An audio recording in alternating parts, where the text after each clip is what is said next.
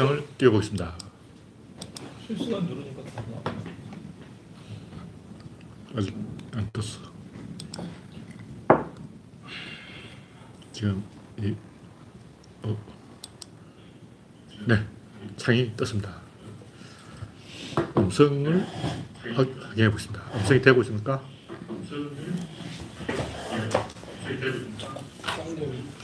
어, 저 볼륨을 꺼버려. 우리 네, 됐어, 됐어, 했어요. 네.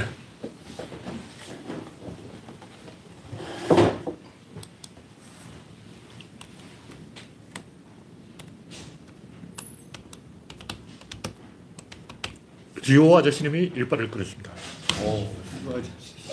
박신타마님 어서 오세요. 오늘이 6월 8일, 2023년 6월 8일 목요일입니다. 네, 오늘은 8시 반에 시작이기 때문에 조금 시작이 늦었죠. 머리카락이 좀 헝클어졌구나. 차원님 어디 갔어? 오늘은 그 모니터 위치를 좀 바꿨어요. 자꾸 내리지 말고 좀 올려놔야지. 음, 됐어. 네.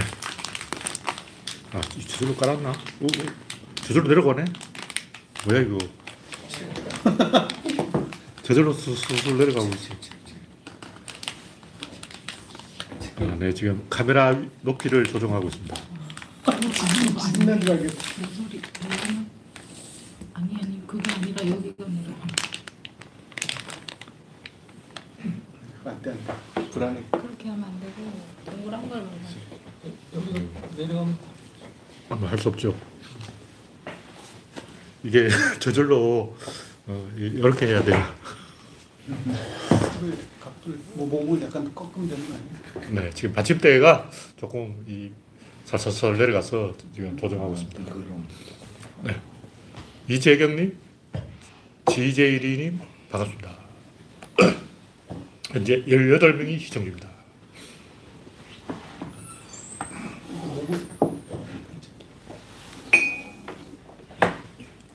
강성원님, 어서오세요.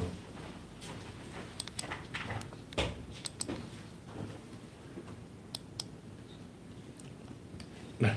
첫 번째 꼭지는 김동렬의 구조론. 아니, 책을 안 받쳐도 되나? 제끼면. 네, 지금 제, 제끼면 책을 빼버리세요. 뭔가 이 문제가 생겨가지고 아, 나 진짜. 절대 안 된대. 됐어. 일단 그렇게 놔두세요. 할 수 없어. 화면을. 왜 이렇게 자꾸 내려가지? 됐어. 이제 앞으로 가까이 가셨어. 됐어. 네. 삼각대가 약간 지금 술을 먹었어요. 아, 봐야지. 박명희님, 지, 자흥하님, 반갑습니다. 됐어. 현재 구독자는 3,050입니다. 여러분의 구독, 관리, 좋아요는 큰 힘이 됩니다. 첫 번째 곡기는 구조론 도서 출가. 김동렬의 구조론. 아, 이것도 책이 한 권 나왔죠. 이게 진짜 몇 년 만에 나온 책인지 모르겠어요.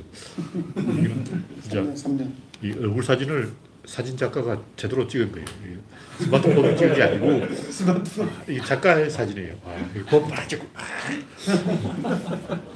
근데 제가 아직 이걸 안 읽어봤는데 좋은 책이라고 치고 구조론을 지금까지 이 한 5년 동안 못했던 얘기를 이 정리해 놓은 거고 게임 끝났어 이제 이제 세계로 진출하는 것만 남았어요. 다음 곡 책, 본책은 원래 안에 나올 건데 더 좋은 게 나와요. 와. 그래서 여러분이 이 후원해 주신다는 의미로 이 지금 원래 300권 찍으려고 했는데 300권 찍어서 200권 정도 팔릴 거라고 생각했는데 이 출판사에서 인쇄소에서 아 500권 이하는 안 된다.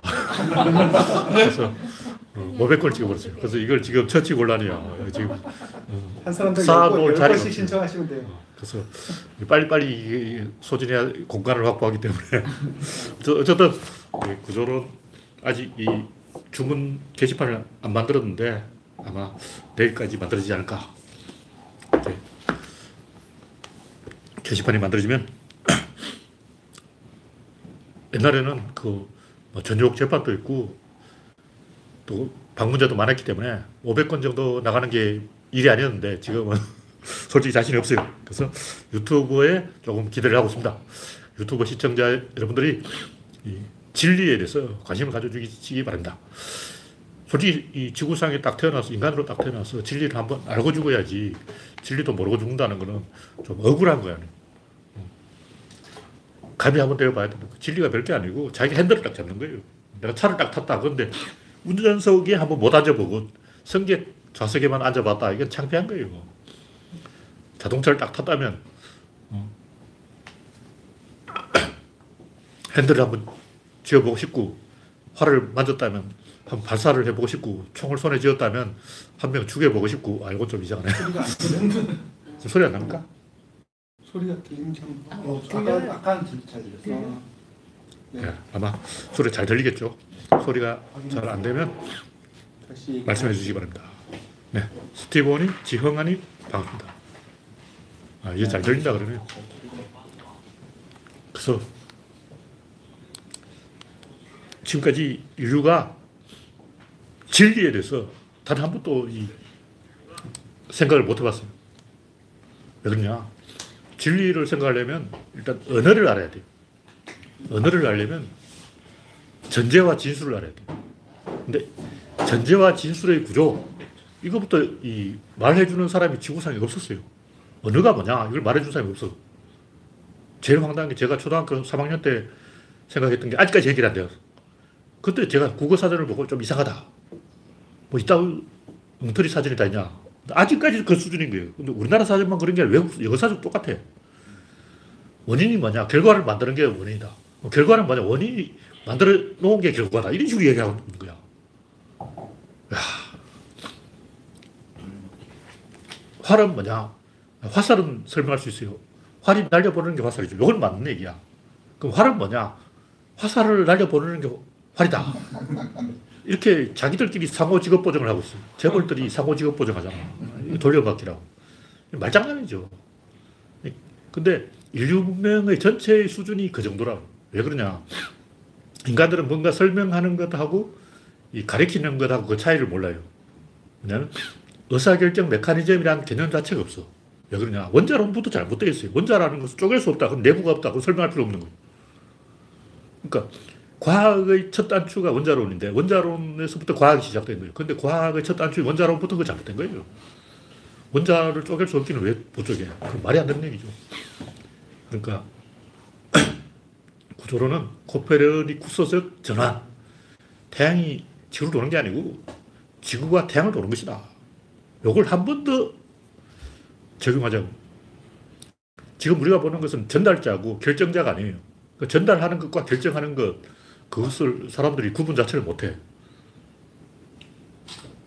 그러니까 뭐냐면 제일 중요한 게이 우주의 모든 것 설명 중에 어떤 설명이 내가 말할 때 힘이에요, 힘. 힘이 뭐냐? 그 힘을 설명한 사람이 지구에 없어요. 근데 힘이 뭐냐? 궁금해 하는 사람도 없다는 거야. 그럼 뉴턴은 힘을 설명해 버렸는데 그건 뭐냐? 설명 안 했어요. 근데 뉴턴이 힘을 설명 안 했다는 그 사실을 이해하는 사람도 없어. 뉴턴은 갈릴레가 힘이라는 게 힘인 거야. 갈릴레는 뭐냐면 그건 관성력이 힘인 거야. 관성력이라는 것은 힘은 내부에 숨어 있어. 그건 뭐냐면 지펠의 어린 왕자. 양을 그려주세요. 양은 상자 속에 있어. 그러니까 이 안에 힘이 들어있어. 이 안에 있다니까. 뜯어봐. 뭐 이런 식으로. 그럼 이 안에 뭐가 있니? 그런 이야기 안 해주는 거야. 이 안에 힘이 있는 거는 맞아요. 그럼 이 안에 뭐 있냐고. 근데 지금까지 인류의 과학이 이런 식으로 사상루가 그 기초가 없이 수압이 집을 지어놓은 거죠. 근데 제가 그것을 완벽하게 이제 설명을 해봤어요. 근데 그걸 내 이 책에 반영을 못했어. 아, 그걸 뭐, 이 책에 반영을 못해가지고 이걸로 내가 게임 끝났다. 이제 더 이상 쓸 게 없다는데 할 수 없이 한 번 더 쓰셔야 됩니다. 그쵸. 더 이상 쓸 게 없다고 생각하는 순간 더 이상 쓸 게 나타났어. 아. 다음에는 진짜 뽕을 뽑아버릴 거예요. 그래서 지금까지는 이 국내에서 제가 이야기 활동을 했고, 이제 인공지능의 기대를 걸고 해외로 진출하면 제가 틀림없이 인류가 반응할 것이다. 이렇게 생각을 합니다. 왜냐하면 굉장히 많은 아이디어를 던져주기 때문에 음, 원래 이 한국은 문명 전체가 외국의 뒤를 따라가는 문명이에요. 그래서 뭔가 새로운 생각을 하는데 그게 의미를 안 두고 왜냐면 그거 별 소용없어. 일단 내가 회사 사장이다. 직원들이 막 새로운 아이디어 그거 소용없어. 진짜 그 개발에 안 팔려. 일단 내가 중국 회사의 사장이다. 그럼 직원들이 내가 삼박한 생각을 했거든요. 닥쳐! 왜냐면 실제 그 팔으면 안 팔려요. 왜냐면 어차피 그걸 애플을 못 이겨. 차라리 애플 그대로 뺏기는 놈이 돈 버는 거지. 그, 그런 생각을 한국 사람만 하는 게 아니에요. 일본 사람도 그런 생각을 하고 있더라고요. 일본 사람들도 과학이라는 것은 번역하는 것이다. 과학이 뭐냐? 번역이야. 번역만 해. 근데 아직까지 그러고 있는 거예요. 지금도 일본 사람들은 영어 그 배울 필요 없고 독해만 해. 영어 그 회화할 필요 없어. 독해만 하라고. 한국 사람도 그 영향을 받아가지고 영어가 이렇게 조져버린 거예요. 한국 사람이 영어를 잘 못하는 이유가 영어는 독해야. 아, 그 고정관념에서 아직 못 벗어났어, 제가 봤을 때. 아직까지 이 영어 가르치는 걸 제가 보니까 완전히 그 일본식 사고에서 전혀 못 벗어난 거예요. 이런 얘기 하자면 끝이 없고, 제가 하는 얘기는 첫 번째 얘기는 도서 주문 게시판 지금 제작 중이니까 신청해 주시기 바랍니다. 예, 다음 곡지는 그리고 이 가격이 3만 원 되어 있는데 이 발송 비용, 어, 택배 비용은 따라고 어, 안 해도 된다. 다음 곡지는 다음 멸망 자발적 대칭 댓글창 붕괴 자발적 대칭성 붕괴 힉스 입장 그러니까 풍선 효과 잘 알잖아요. 이쪽을 누르면 저쪽이 튀어나온다고. 그래서 다음을 누르면 그 다음에 쌓인 분노가 다른 데로 어딘가에 또 모인다고. 근데 다음은 이게 다 흩어져 있어요. 근데 어딘가에 모이면 그 유튜브에 모이든 뭐 페이스북에 모이든 더 강해지는 거예요. 국힘들이 문재인을 항상 비판하는 게 부동산 이쪽을 누르니까 저쪽이 튀어나온다. 그게 풍선 효과 아니요. 분노 총량 보존의 법칙. 이쪽을 누르면 저쪽이 나오는 거예요. 근데 저쪽이 나올 때는 강력하게 구심점을 만들어서 나오기 때문에 결국 어, 윤석열의 그 언론 탄압, 다음 탄압은 자기 발등을 찍는 거죠. 이직들이 이제 갈 곳이 없어졌어. 원래 사람들이 균형 감각이 있기 때문에 막 욕하면서도 찍어주고 찍어주면서도 욕하고 막 그런데 이제 그 균형을 깨뜨렸다. 그거 절대 용서 안 해요. 그 사람들은 윤석열을 지지한다, 반대한다 이게 아니고 욕하면서 찍어주고 찍어주면서 욕하는데 특히 그 여성들 중에 자기 남편 욕 엄청 하는 사람은 절대 헤어질 생각이 없는 사람이 야. 그냥 그다 풀었거든. 흉보면서 다 풀었어. 그래서 뭐 기분이 좋은 거야. 그래서 안 헤어지는 거지. 그러니까 그 문- 윤석열 정권을 흉볼 공간을 없애버렸어. 그러면 이제 이거 균형이 깼기 때문에 이건 사람들이 절대 용서하지 않아요. 내가 볼때 지지율 20% 다시 한번 찍을 거야. 네, 다음 곡기는 사이코패스 천하. 최근에 사이코패스가 많아졌는데 이 사이코패스들이 굉장히 이기적이기 때문에 굉장히 성공을 잘합니다. 네. 자흥하님, 인절미 집사님, 박영균님 반갑습니다.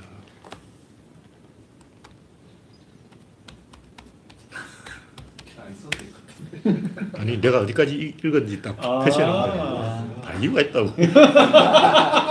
체크 포인트. 아, 그렇지. 잘못하면 또 했던 회사 구분하고.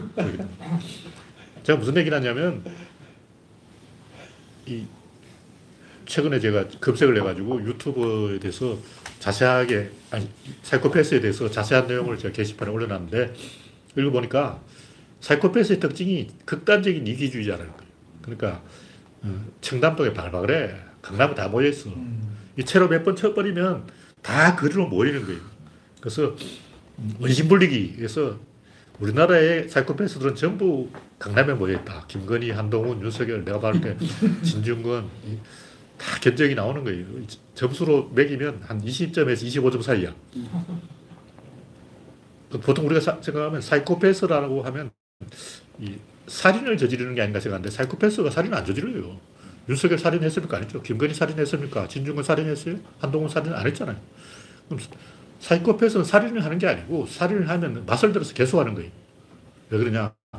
사이코패스는 이 다른 사람의 감정을 못 읽는다는 거죠. 무슨 얘기냐면 영화를 보면 주인공이 발을 못에 발이 찔려가 아 할 때 관객들도 아 이렇게 합니다. 주인공이 도로에 아스팔트에 자빠져서 막 피부가 확 까졌을 때 특히 서부 영화 보면 말 뒤에 묶어서 막 끌고 가. 그럼 돌의 주인공 몸이 끓여가지고 막 어, 피부가 엄청 아파. 그때 그거 보면서 오늘 으아 하고 고통을 느끼는 거예요. 근데 사이코패스는 그걸 안 느껴요. 근데 사이코패스는 감각이 없기 때문에 느낌이 없는 거죠. 근데 살인을 하면 뭔가 느낌이 오는 거예요. 살인을 하면 그 사이코패스들 고양이를 그렇게 잘 죽여요. 저도 어릴 때는 아무 생각 없이 동물을 많이 죽였는데 미꾸라지도 죽이고 붕어도 죽이고 근데 나이가 들면서 점점 이제 요즘은 해루질도 안 하고 물고기도 안 잡고 낚시도 안 하고 아, 굴은 따먹은 적 있어. 그래서 제가 동물을 안 죽입니다. 안 죽이는데 안 죽더라고요. 와, 죽여보니까 안 죽어. 어릴 때 어른들이 새, 닭, 목닭 치는 거 보고 일주일에 한 마리씩 목 치는 거야. 그래서 아, 쉽구나 했는데 내가 직접 그 새를, 야생 새를 한 마리 잡아서 목을 쳐보니까 안 죽어요, 안 죽어. 아, 그래서 트라우마에 걸려가지고 다시는 동물을 죽이지 말자. 이런 게 있는데 사이코패스들은 사람을 죽여봐야 약간 느낌이 와. 아, 이게 그 느낌이구나.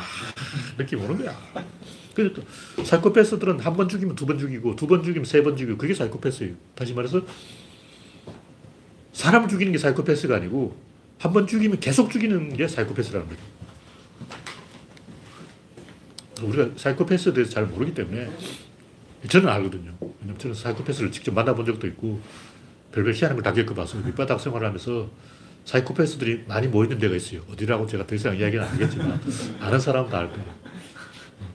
자동적으로 사이코패스를 원심불능이 싹 모으는 데가 있어요. 그게 교도소죠. 강남하고 교도소.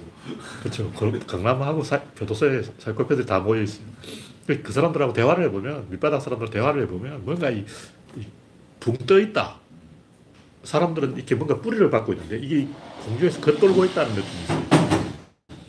긴장을 안 하는 거예요. 그 사이코패스도 여러 가지가 있는데 그 말을 안 하는 사이코패스도 있고 말이 존나 많은 사이코패스도 있어요.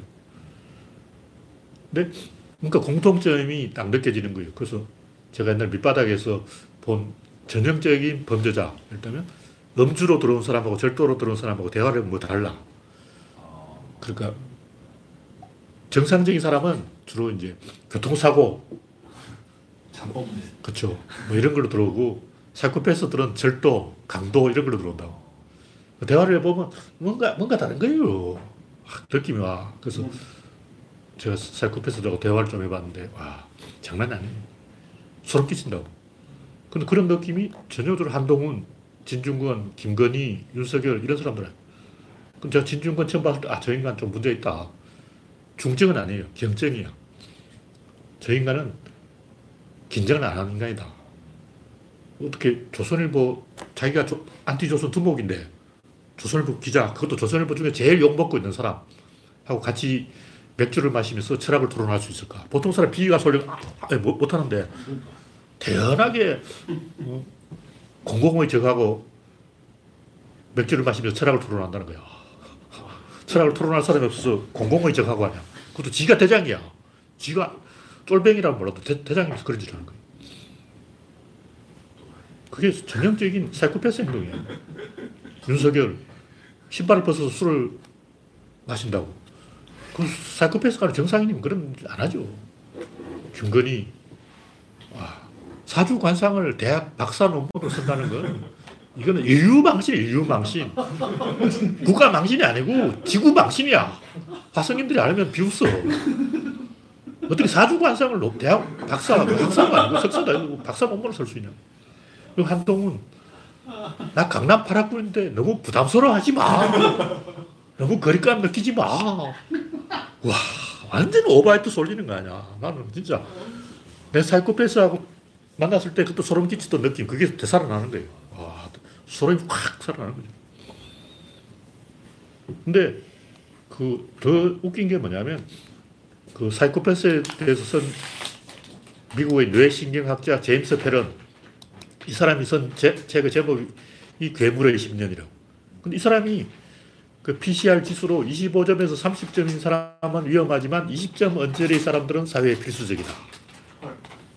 대담하고 활기차고 인류의 생동감과 적응력을 키워주는 나와 같은 사람들. 와, 나 같은 사이코패스가 인류를 돕고 있어. 근데 이게 전형적인 자뻑이에요. 사이코패스들 특징이 이게 자아도취. 왜냐하면 다른 사람의 감정을 느껴본 적이 없기 때문에 항상 사이코패스는 자기만 생각하기 때문에 자아도취에 빠지는 거예요. 그래서 사이코패스가 범죄를 지른 극소수고 사이코패스들은 강남에서 지금 잘 먹고 잘 살고 있어요. 사이코패스가 저 뭐 어디 교도소에만 있다고 생각하는 건 잘못된 생각이에요. 왜냐하면 사이코패스도 이기주의자이기 때문에 범죄를 안 저질러요. 범죄를 저지르는 사이코패스는 사이코패스 중에서 IQ가 떨어지는 인간이야. 미리네님, 백서피님, 반갑습니다. 네, 다음 곡지는 어둠의 삼요소. 검색하다 보니까 원인이 본 건데, 나르시시즘이 있고, 마키아벨리즘에 빠져 있고, 사이코패스다. 이게 이제 어둠의 삼요소인데, 제가 볼 때, 이게 사실 사이코패스 특징이에요. 사이코패스는 다 나르시시즘 있고, 마키아벨리즘 있어. 삼요소가 아니고 일요소야. TV에 나오는 거 굉장히 좋아하고 그들먹거리고 지가 잘난 줄 아는 게 사이코패스고 볼때이 정유정은 지가 잘난 줄 아는 사이코패스는 아니에요. 왜냐면 실제로 못나서 그런 거예요. 사이코패스 중에 머리 좋은 사람이 있어. 그 사람은 진짜 지가 천재인 줄 알고 다- 아나무인이라는 거죠. 그리고 그런 사람들은 다른 사람이 화를 내도 잘 수습을 해요. 막 분위기 잘 띄워. 어떤 사람 막 삐져 있었다 하면 아 괜찮아 괜찮아 이렇게 물타기를 굉장히 잘해요. 그러다 보니까 굉장히 잘난 줄 알죠. 그리고 마키아벨리즘, 수단 방법을 가리지 않고 목표를 향해 돌진하다. 그리고 다른 사람의 고통은 안중에도 없다. 노조 때려잡는 거 보면 지금 뭐 민총만 때려잡는 게 아니라 한 총까지 같이 때려잡잖아요. 자기 편 때려잡아. 자기 편 때려잡냐고. 와, 이게 아무 생각이 없는 거야. 이게 바로 아무 생각이 없이 자기 편 때려잡는 게 이게 사이코패스 특징이에요. 보통 사람은 우리 편인가 적군인가 이거 엄청 생각해가지고 어, 근데 윤석열은 아무 생각 없이 그냥 막 보이는 대로 다 때려잡아 버려. 이준석도 때려잡아 버리고 자기 편 하냐. 김종인도 때려잡고 나경원도 때려잡고 안철수도 때려잡고 어, 보이는 대로 다 파리채로 파리 잡듯이 잡아와. 왜, 왜 자기 편을 공격하냐고. 이게 사기코패스 특징이에요. 그리고 정유정도 그렇잖아.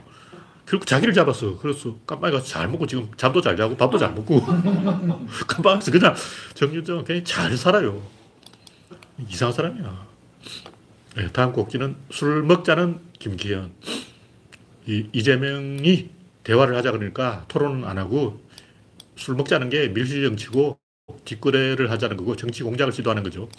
이거는 뇌물 공여 의사 표시라고. 공동, 공당 대표가 왜 술을 먹냐고. 그걸 술을 먹으면 술값을 누가 내냐고. 어, 이게 뇌물죄로 잡아넣어야 돼요. 근데 우리나라 사람들이 이렇게 공사구분을 못 하더라고. 지난번 서산시 사건.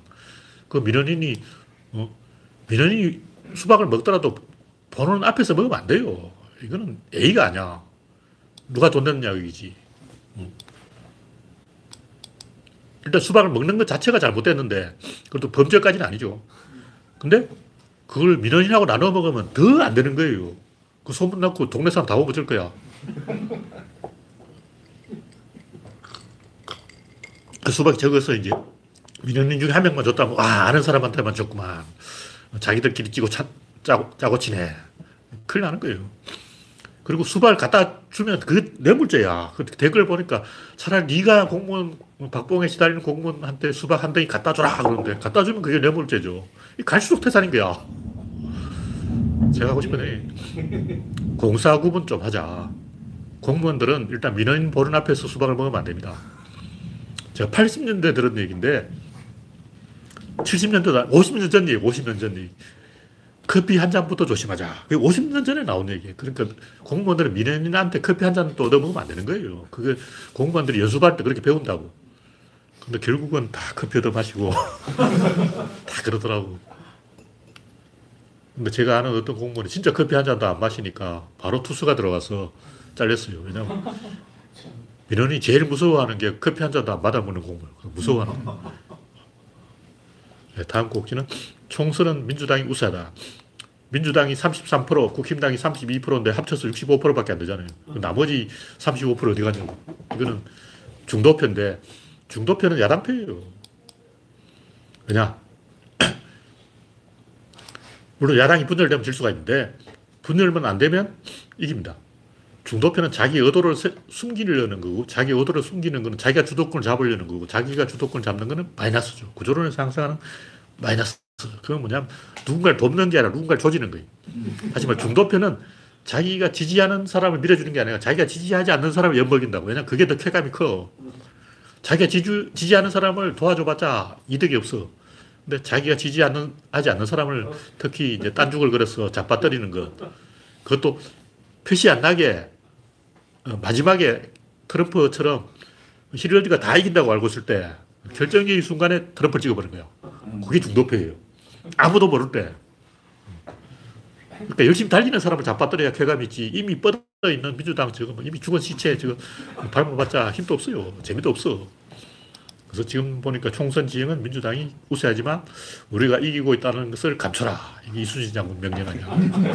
우리가 이기고 있다는 사실을 알리지 말라. 내가 또 알려버렸다. 내가 입이 가벼웠어. 57명밖에 안 보기 때문에 우리가 이기고 있다는 사실을 비밀에 붙입시다. 다음 곡지는 방사능 우럭이 왜 한반도에 안 오냐. 우럭은 그 주로 돌바위, 갯바위에 붙어 사는 동물인데 우럭이 알고 보니까 조개를 잡아먹어요. 조개를 캐먹는 거야. 근데 방사능 세 심이 바닥에 깔아앉기 때문에 뻘에 방사능성 세심이 깔아져 있는 그걸 조개가 그걸 뻘을 먹어. 그럼 우럭이 그 조개를 잡아먹어. 그럼 우럭은 누가 먹냐고. 잘 모르지만 상어가 잡아먹지 않을까. 그럼 상어가 한반도에 안 오겠냐고. 그럼 돈베기 다 먹었네. 원래 돈베기는 그 수원도 많고, 돈베기는 그 최종 종착지예요. 그 물고기에 있는 그 중금속의 최종 도착지가 참치, 참치 중에서도 큰 놈. 참치 중에 제일 큰 놈하고 상어. 상어가 이 먹이사슬 꼭대기에 있기 때문에 그게 중금속이나 수원이 다 쌓여 있어요. 그러면 방사성 세슘은 최종적으로 상어 돈베기에 들어간다. 와, 내가 제일 좋아하는 돈베기. 근데 더 이상 돈베기를 먹을 수 없어요. 그리고 체르노빌이 왜 터졌냐 생각을 해보자고. 그 실제로 그 체르노빌 현장에 있었다가 몇십 년 동안 잘 먹고 잘 살고 간 사람도 있어요. 즉사한 사람도 있고, 막 각각이야. 재수 좋은 사람은 안 죽어. 근데 지금 이제 그 일본 방사능 오염수 먹겠다. 그건 자기가 또 재수가 좋다는 생각이죠. 그거 뭐 삼중수소 좀 먹어봤자 안 죽죠. 과학적으로 말하면 그 정도 먹으면 안 죽습니다. 근데 문제는 그런 따위 썩은 빠진 정신 머리를 가진 사람이 있기 때문에 소련이 망한 거죠. 소련이 왜 망했냐고. 방사능이 뭐 해롭나. 그래, 터져봤자 몇 명 안 죽어. 근데 낙태만 10만 명이에요. 낙태 한 10만 명. 그것도 통계 안 잡힌 사람을까지 하면 더 많아질 거예요. 일단 낙태를 10만 명 했다, 일단 10만 명이 죽은 거예요. 그런 거는 뭐 실제 그 현장에서 죽은 사람은 58명인가 그렇게 안 돼요. 내가 볼 때 한 2만 5천 명이 이제 방사능 때문에 죽었고, 그리고 한 30만 명이 수명이 5년 짧아졌어. 그 수명이 5년 짧아진 거는 이게 포함시켜야 되나 안, 되나, 안 해야 되나. 굉장히 애매한 거죠. 그리고 10만 명의 낙태. 이것도 사망자로 쳐야 돼. 그러니까 이 체르노빌 피해는 통계를 내기에 따라서 극과 극이에요. 수백만 명 죽었다는 얘기도 있고, 그냥 수명이 짧아진 사람 다 포함시키면 수백만 명이 돼버린 거예요. 스트레스 받아가지고 일찍 죽은 사람. 그런 안전불감증이 소련을 멸망시킨 거죠. 그래서 안전에 대해서는 과하다 싶을 정도로 강력하게 대응하자. 이게 누가 했는 얘기고 윤석열이 지불을 한 얘기하냐. 와, 과하게 대응하려면 윤석열부터 해결해야 돼. 안전에 대해서는 과하게 대응을 해야죠. 네, 다음 곡지는 신뢰할 수 없는 우크라이나. 가스관을 터뜨린 주범이 우크라이나라는 게 밝혀졌어요. 조금 옛날부터 미심쩍었다고. 왜 러시아한테 이득이 안 되는데 러시아가 독일로 보내는 가스관을 러시아가 폭발시켰다. 말이 되냐고. 지 스스로 지 밥그릇 걷어찬 놈이 어딨어. 그러니까 독일이 러시아 가스 못 쓰게 하려고 우크라이나가 터뜨려버린 거예요. 그래서 미국이 그걸 폭로한 거죠. 내가 볼때 우크라이나는 믿을 수 없어요. 어. 이번에 카우, 카호우카 댐. 이것도 제가 봤을 때는 러시아 소행이 맞아요.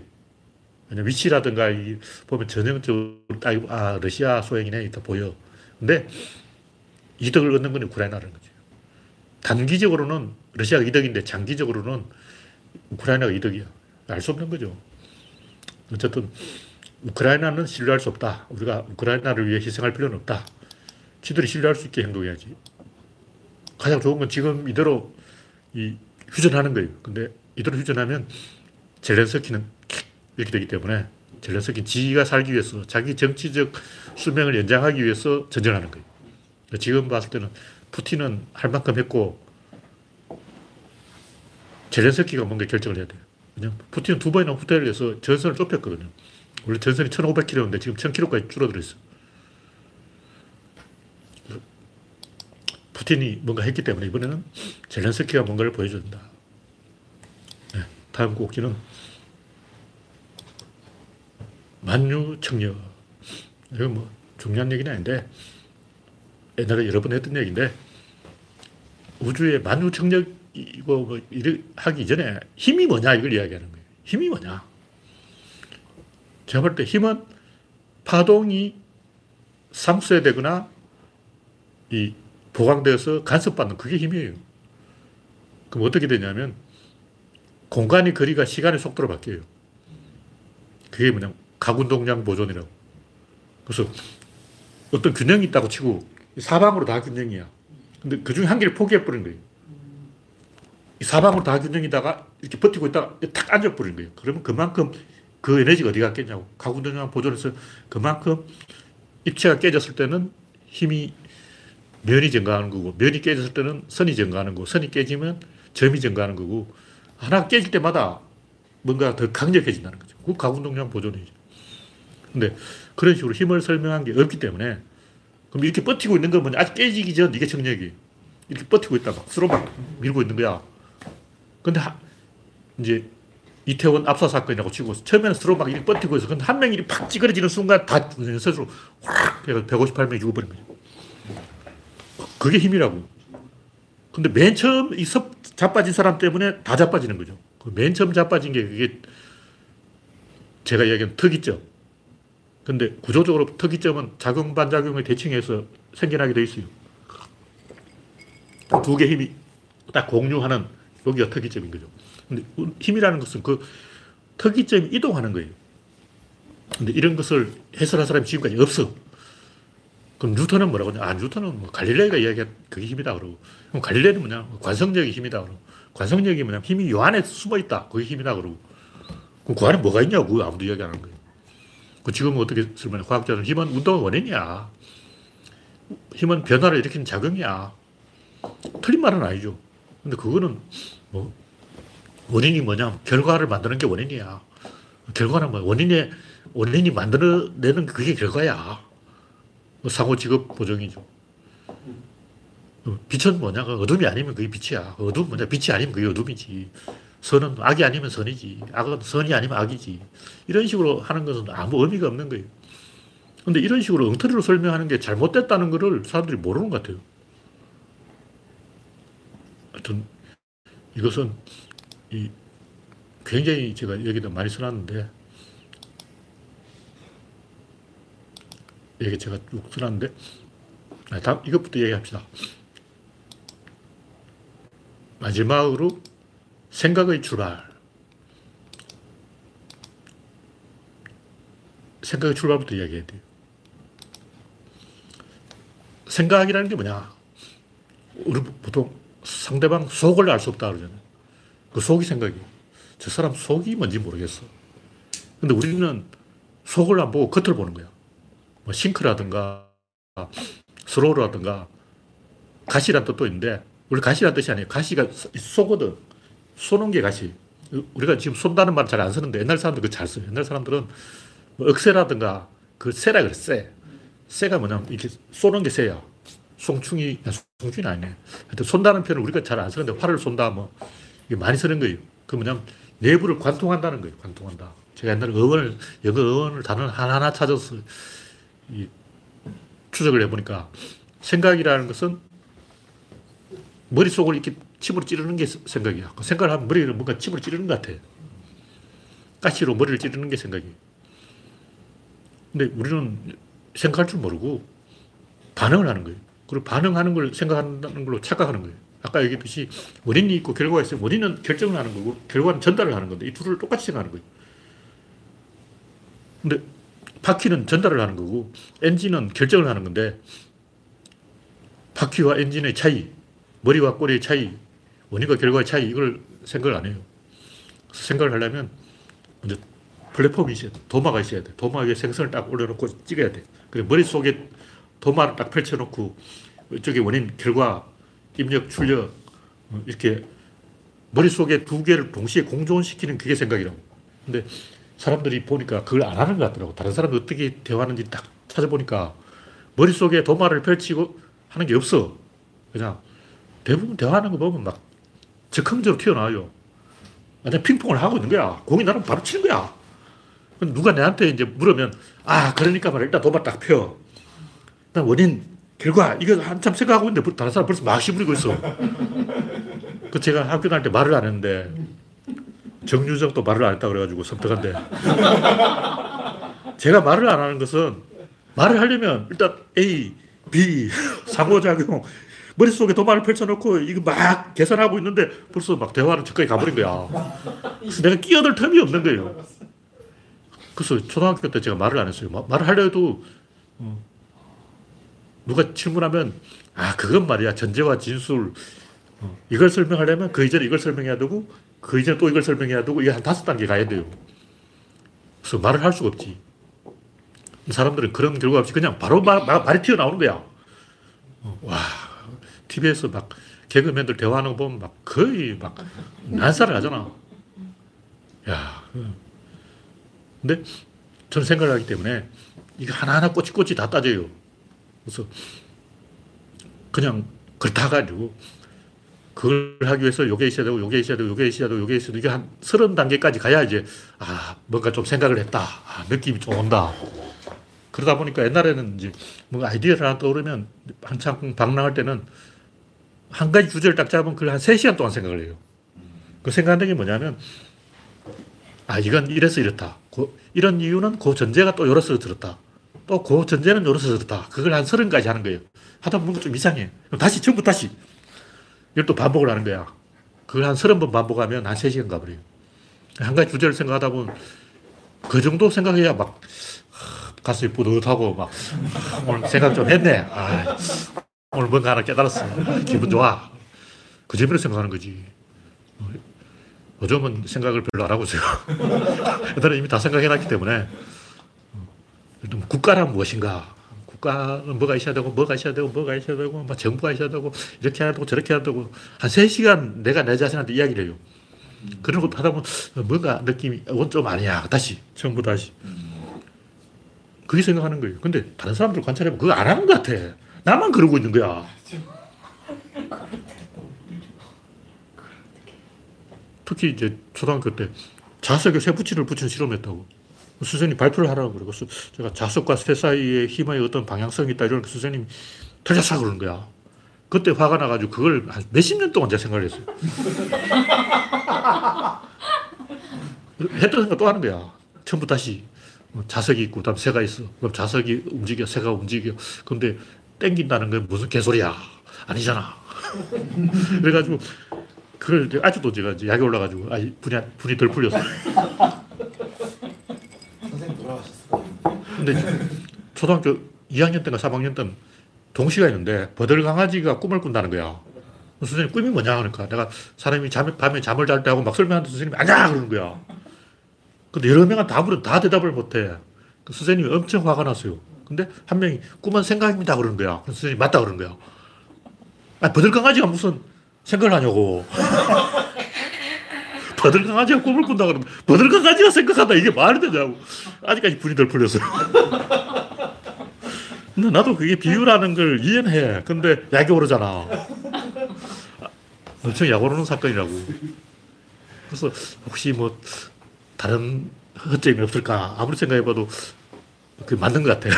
그래가지고 꿈을 꾸는 거 맞는 것 같아요. 그래서 제가 포기. 아 이건 납득.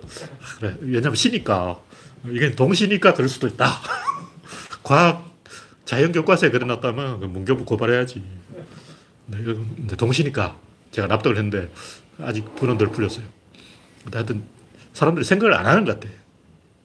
생각을 하는 거는 그냥 막 생각하는 게 아니고 도마가 있어야 돼요. 이 테이블에 펼쳐놓고 이 올려놔야 돼요. 그래서 공존을 시켜야 돼요. 그래서 두 개를 이렇게 한꺼번에 동시에 파악할 수 있어야 돼요. 근데 사람들이 그런 플랫폼이 없어요. 그냥 마구잡이로. 그래서 그 생각이란, 아니, 힘이라는 게 진짜로 뭐냐?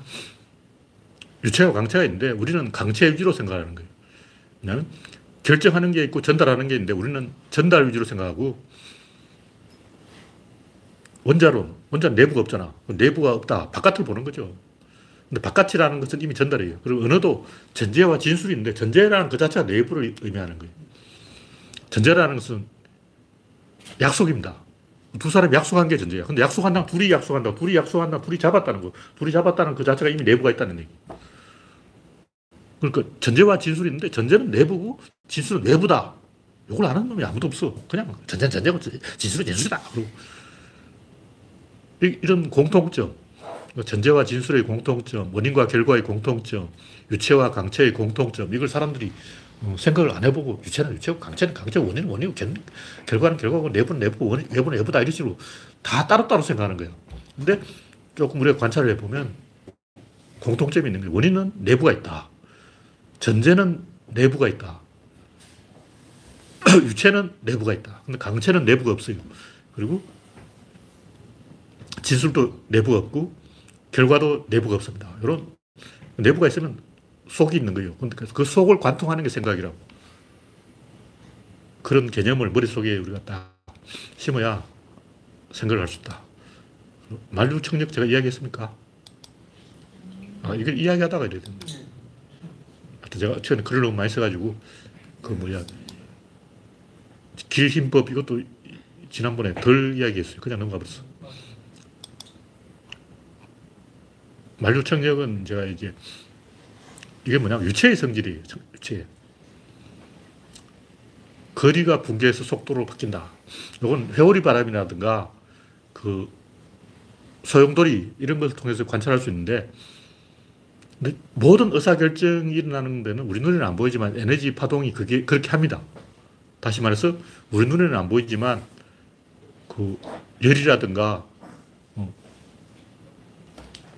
야구공과 배트가 맞았을 때 딱 요 순간 요 접점에서 에너지 파동이 거리를 속도로 바꾸는 가군동량 보존을 일으킨다는 거죠. 이렇게 되, 되, 되어 있다가 이렇게 팍 줄어들면서 속도가 가속이 되는 거예요.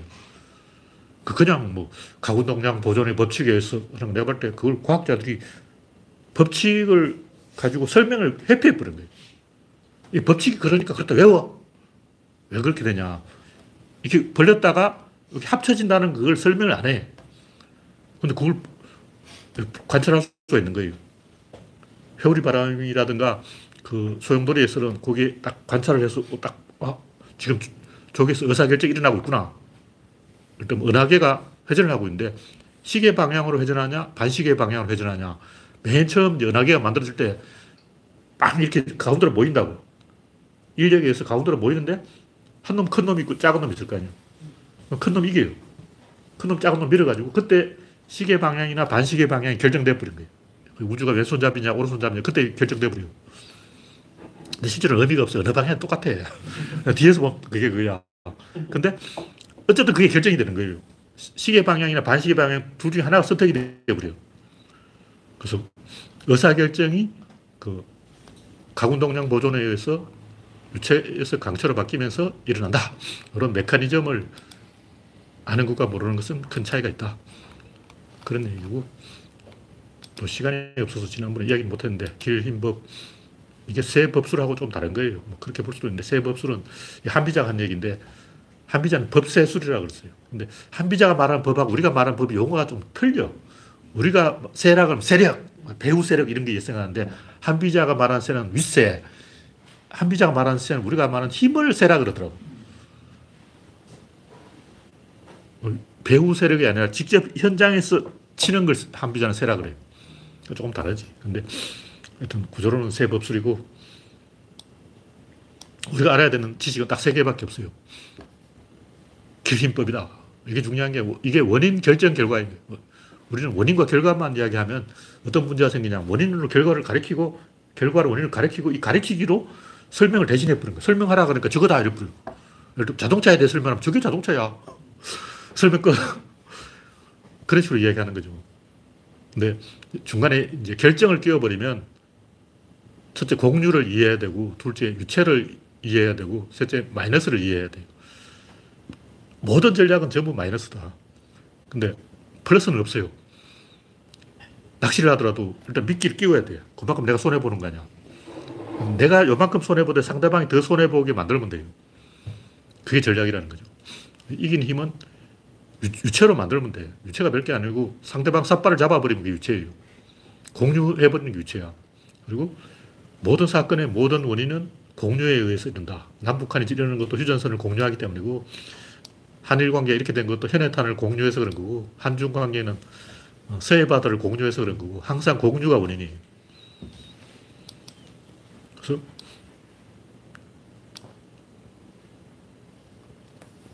유체와 강체의 관계를 알면 이 모든 것이 다 이해가 되는 거죠. 그러면 힘이 뭐냐를 알아버리고 힘이 뭐냐를 알면 힘을 조절할 수가 있어요. 에너지에 가는 경로를 디자인할 수가 있어. 그럼 게임 끝이죠. 우리가 하- 고민하고 있는 모든 문제가 결국 에너지가 가는 경로를 디자인하는 문제다. 이게 이제 공자 선생이 말한 전문도 석사가이 아침에 도를 들으면 저녁에 죽어도 좋다. 제가 볼때 그거는 그 진짜 지식은 강체가 공유에 의해서 유체로 바뀔 때 내가 할 수 있는 선택은 마이너스다. 이것만 알면 돼. 첫째는 공유고 두 번째는 유체고 세 번째는 마이너스. 항상 요 세 가지가 이 아까 얘기한 도마 위에 펼쳐야 될 것. 도마를 딱 펼쳐 갖다 놓고 여기는 공유, 여기는 유체, 여기는 마이너스 세 개를 딱 늘어놓고 보면 답이 딱 나오는 거죠. 네, 오늘 이야기는 여기서 마치겠습니다. 참석해주신 69명 여러분 수고하셨습니다. 감사합니다.